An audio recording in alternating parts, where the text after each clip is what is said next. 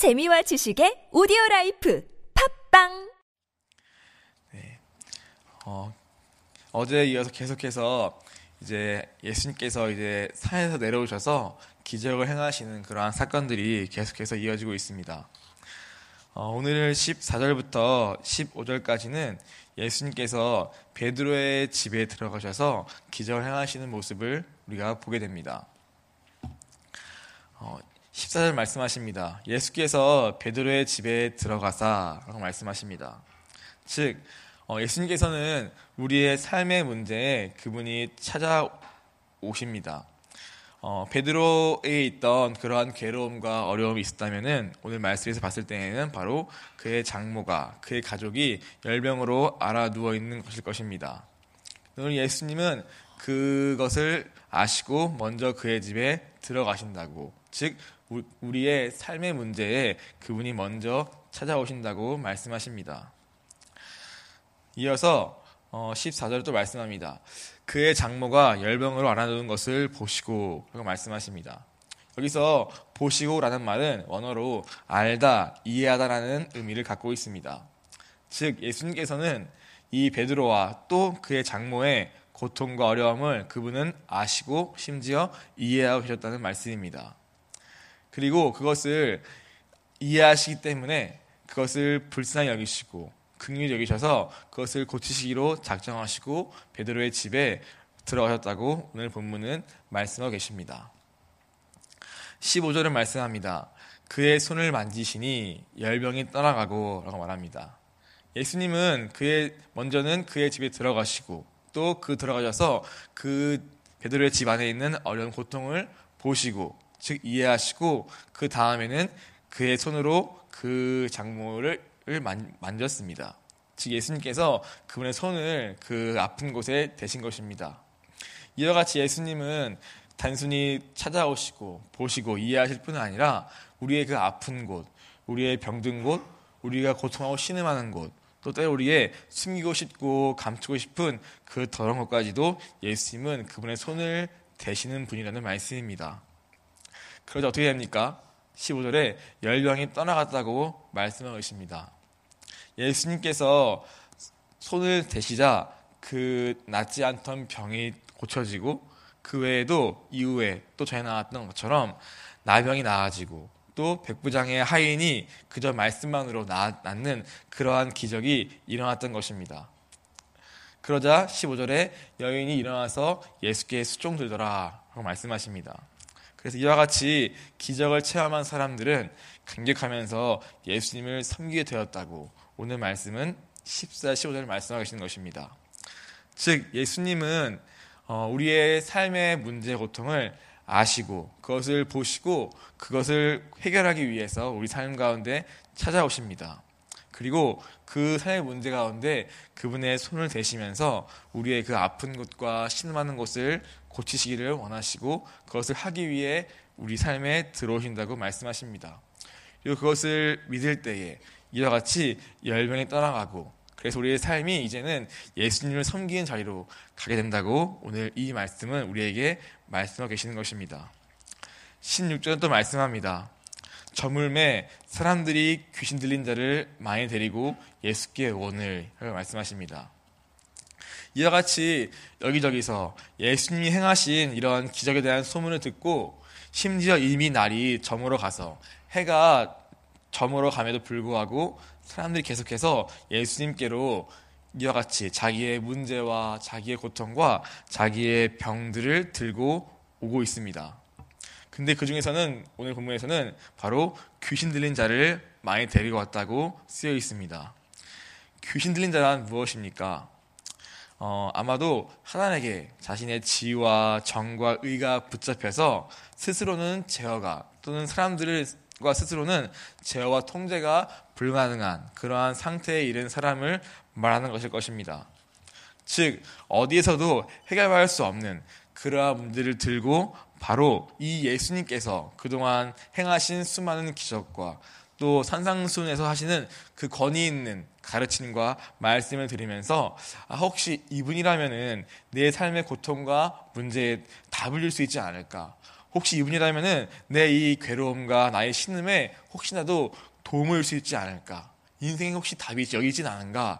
이러한 기대와 이러한 소망을 가지고 바로 자기의 이 그 누구도 해결할 수 없는 그 문제, 이 귀 들린 자와 같은 이 문제를 들고 예수님께 해가 지기까지 나아가고 있는 것입니다. 16절 후반절에 말씀하십니다. 예수께서 말씀으로 쫓아내시고 병든 자들을 다 고치시니 말씀하십니다. 이렇게 자기의 문제를 들고 스스로도 해결할 수 없는 이러한 문제를 들고 나온 이들을 향하여서 예수님은 어떻게 하셨습니까? 바로 말씀으로 그것들을 쫓아내시고 다스렸다고 말씀하고 계시는 것입니다. 이와 같이 우리의 삶에 있는 많은 문제들은 물론 각자의 개별적인 이유와 원인이 있을 수 있겠지만 그것은 근본적으로 하나님을 떠난 즉 하나님 말씀에서 빗나간 것이 원인이기 때문에 그 모든 문제들은 바로 하나님 말씀에 의해서 다스릴 수 있고 고쳐질 수 있고 떠나갈 수 있다고 말씀하고 계시는 것입니다. 말씀을 들을 때에 나를 붙잡고 있던, 나를 속이고 있던, 나를 강하게 묶고 있던 그 하단의 세력이 내 감정과 생각과 또 의지에 있던 그 모든 것이 이 말씀에 의해서 다스려지게 되고 또 떠나게 되고 뿐만 아니라 내 삶의 보이는 길도 인생의 답도 바로 이 말씀 안에서 찾게 되고 또 얻을 수 있다고 오늘 우리에게 말씀하시는 것입니다. 이어서 17절은 이 모든 기적에 대해서 이렇게 말씀하십니다. 이는 선지자 이사야를 통하여 하신 말씀에 우리의 낙한 것을 친히 담당하시고 병을 짊어지셨던 함을 이루려 하심이더라. 그 말씀하십니다. 이 말씀은 이사야서 53장에 나오는 말씀을 그대로 가져온 것입니다. 그는 실로 우리의 질고를 지고 우리의 슬픔을 당하였거늘 마태는 이 모든 예수님의 사건을 기록하면서 이 모든 것에 왜 예수님께서 이 모든 기적을 보이시는가에 대한 그 질문 앞에서 마태는 바로 이 구약의 말씀, 이 예언의 말씀의 성취라고 그것을 이해하고 있는 것입니다. 바로 이사에서 말씀하신 바로 이, 예, 이 메시아가 바로 우리의 이 질고와 우리의 슬픔과 약한 것을 친히 담당하시고 그것을 짊어지게 오신 바로 그분이다라는 것을 바로 이 마태는 여기서 쓰고 있는 것입니다. 실제로 예수님도 이 모든 기적을 보이시면서 이 말씀을 기억하시고 이 말씀을 성취하기 위해서 그분은 이것을 순종하, 순종하 였습니다. 그런데 이 마태가 가져왔던 이 이사야에서 나오는 이 메시아, 이 구원자, 그 메시아는 어떤 메시아입니까? 이 땅에서 그냥 좋은 말만 전하고 또 좋은 가르침을 주고 박수 받고 그래 사람들로부터 영광을 받기 위해서 온 그러한 메시아가 아니라 바로 이 말씀처럼 철저히 우리의 약함과 곧 우리의 죄를 담당하시고 짊어지시기 위해 고난받기 위해 오신 분이라는 것입니다. 수많은 기적이 나옵니다. 그런데 그 기적을 행하기 위해서 단순히 우리의 병을 고치고 우리의 아픔을 낫게 하는 그러기 위해서 오신 분이 아니라 바로 이 메시아는 이 이사야서 53장 전체에 나오는 말씀처럼 바로 우리의 고난을 짊어지고 우리의 질고를 지고 우리의 승품을 대신 감당하기 위해서 오신 분인데 바로 그것은 바로 이 십자가를 위해서 오신 분임을 이미 이 구약의 말씀은 예언하고 있었고 오늘 마태도 그것을 여기서 쓰고 있는 것입니다. 기적이라는 것은 어떤 것입니까? 마음이 완악하여서 도저히 믿을 수 없는 우리들에게 예수님 자신이 하나님의 아들이시오. 또 구약에 예언된 바로 그 메시아임을 믿게 하기 위한 하나의 수단에 불과합니다. 예수님은 그 기적을 행하기 위해서 오신 분이 아니라 바로 이 예언의 말씀처럼 우리의 죄를 대신하여서 고난받으시고 또 십자가에 달려 돌아가시기 위해 오신 분인 것입니다. 바로 그 십자가에 우리 삶의 모든 고통과 어려움에 근원적인 답이 있는 것입니다. 그것은 바로 하나님과의 관계 회복입니다. 예수님은 바로 이 수많은 기적이 있지만 이 기적 너머에는 바로 이 십자가를 위해서 우리의 진짜 고통의 문제, 물론 아프기도 하고 어려움도 있지만 그 근원적인 문제인 바로 하나님과의 단절, 이 죄의 문제를 해결하기 위해서 그 죄로 인한 고통을 감당하기 위해서 대신 지기 위해서 오신 분이요 그러기 위해서 이 고난도 죽음도 감당하시기에 오신 분이 바로 이 예수님을 마태는 이 말씀 속에서 쓰고 있는 것입니다.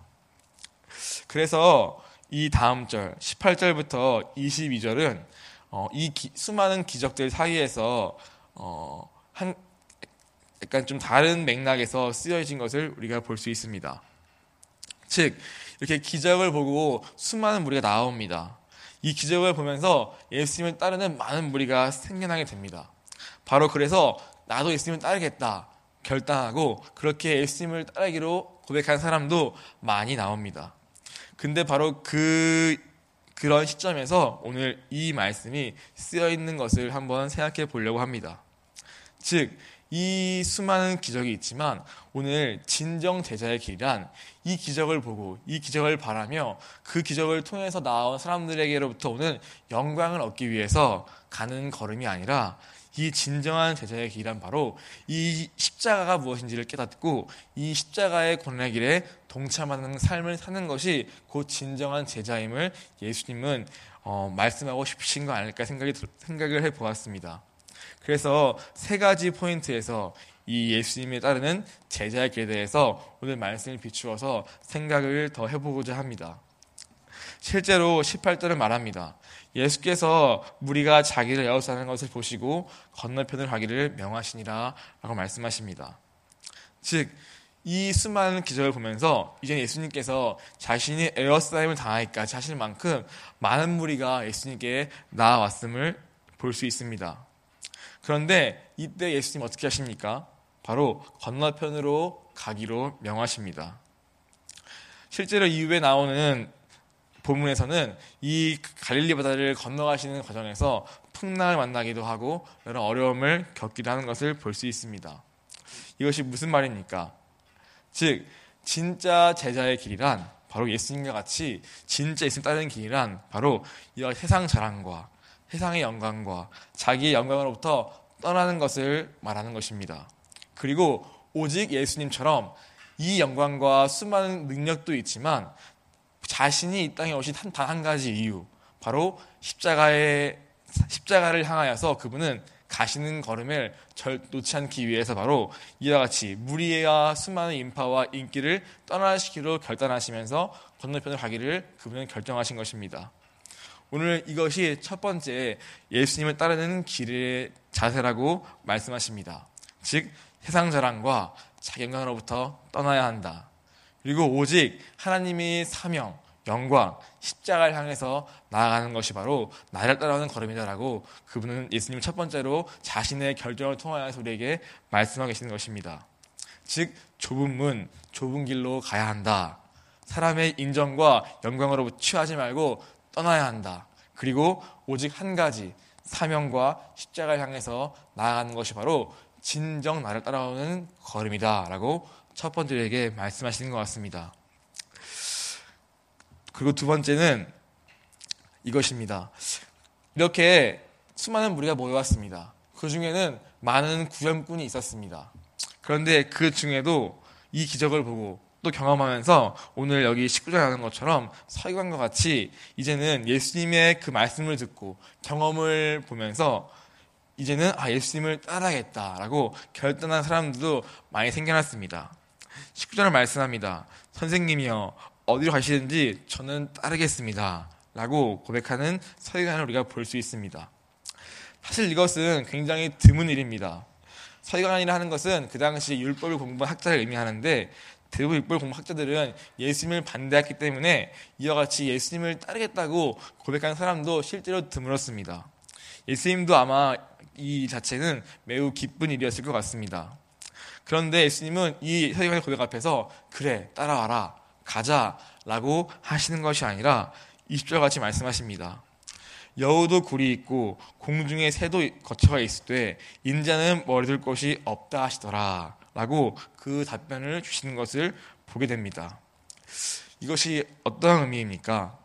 즉 오늘 이 서기관이 실제로 어떤 마음이었는지 어떠한 이유에 결정한지는 이 말씀에서는 볼 수 없지만 예수님은 아까와 같은 맥락에서 말씀하고 싶은 것입니다. 나를 따르려 하느냐? 그것은 네가 무엇을 보고 결정하느냐? 나를 따라오는 수많은 무리를 보고 그걸 결정하느냐? 혹시 이 길이 너의 삶에 무언가 유익이 있을까? 혹시 그런 계산을 혹시 하지 않았느냐? 그런데 그것이 아니라 오늘 이 삶은 여우도 굴이 있고 심지어 공중의 새도 거쳐가 있지만 나는 멀을 곳조차 없는 즉 나그네의 삶에 불과한 삶이다. 이 땅에서는 무엇을 소유하려 애쓰지 마라. 오직 거할, 우리의 거할 처소는 천국에 있을 믿고 사는 나그네의 삶에 불과하다고 이 서기관에게 답변을 주고 계시는 것입니다. 무엇과 비슷합니까? 바로 부자 청년과 비슷합니다.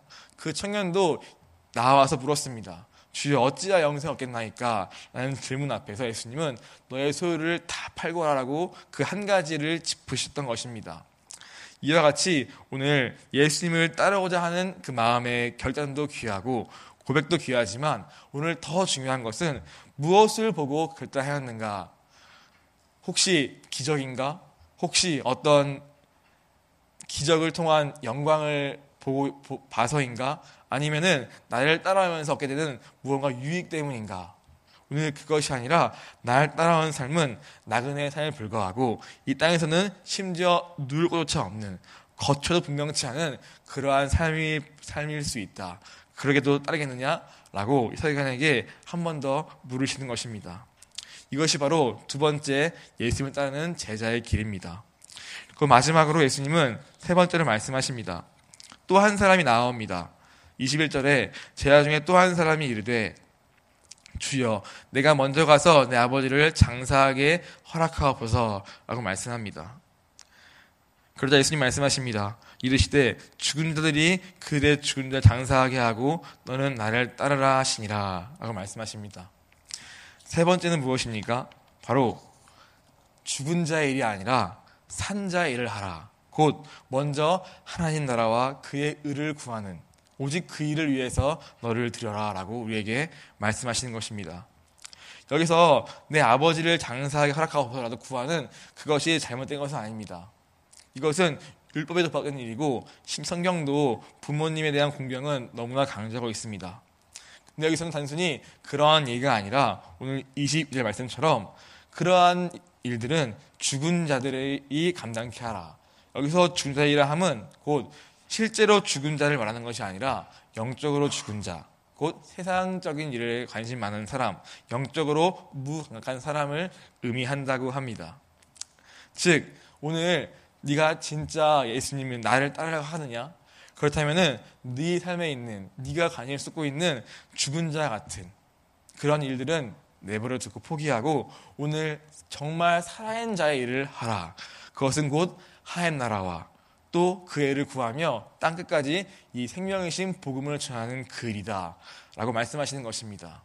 오늘 그것을 위해서 다 포기할 수 있느냐? 오늘 거기에 너의 모든 가치와 우선순위를 두고 내 삶을 온전히 드릴 수 있겠느냐? 오늘 이것이 제자, 네가 나를 정말 따른다는 자의 삶의 자세요 결단인 것이다라고 우리에게 세 번째로 말씀하시는 것 같습니다.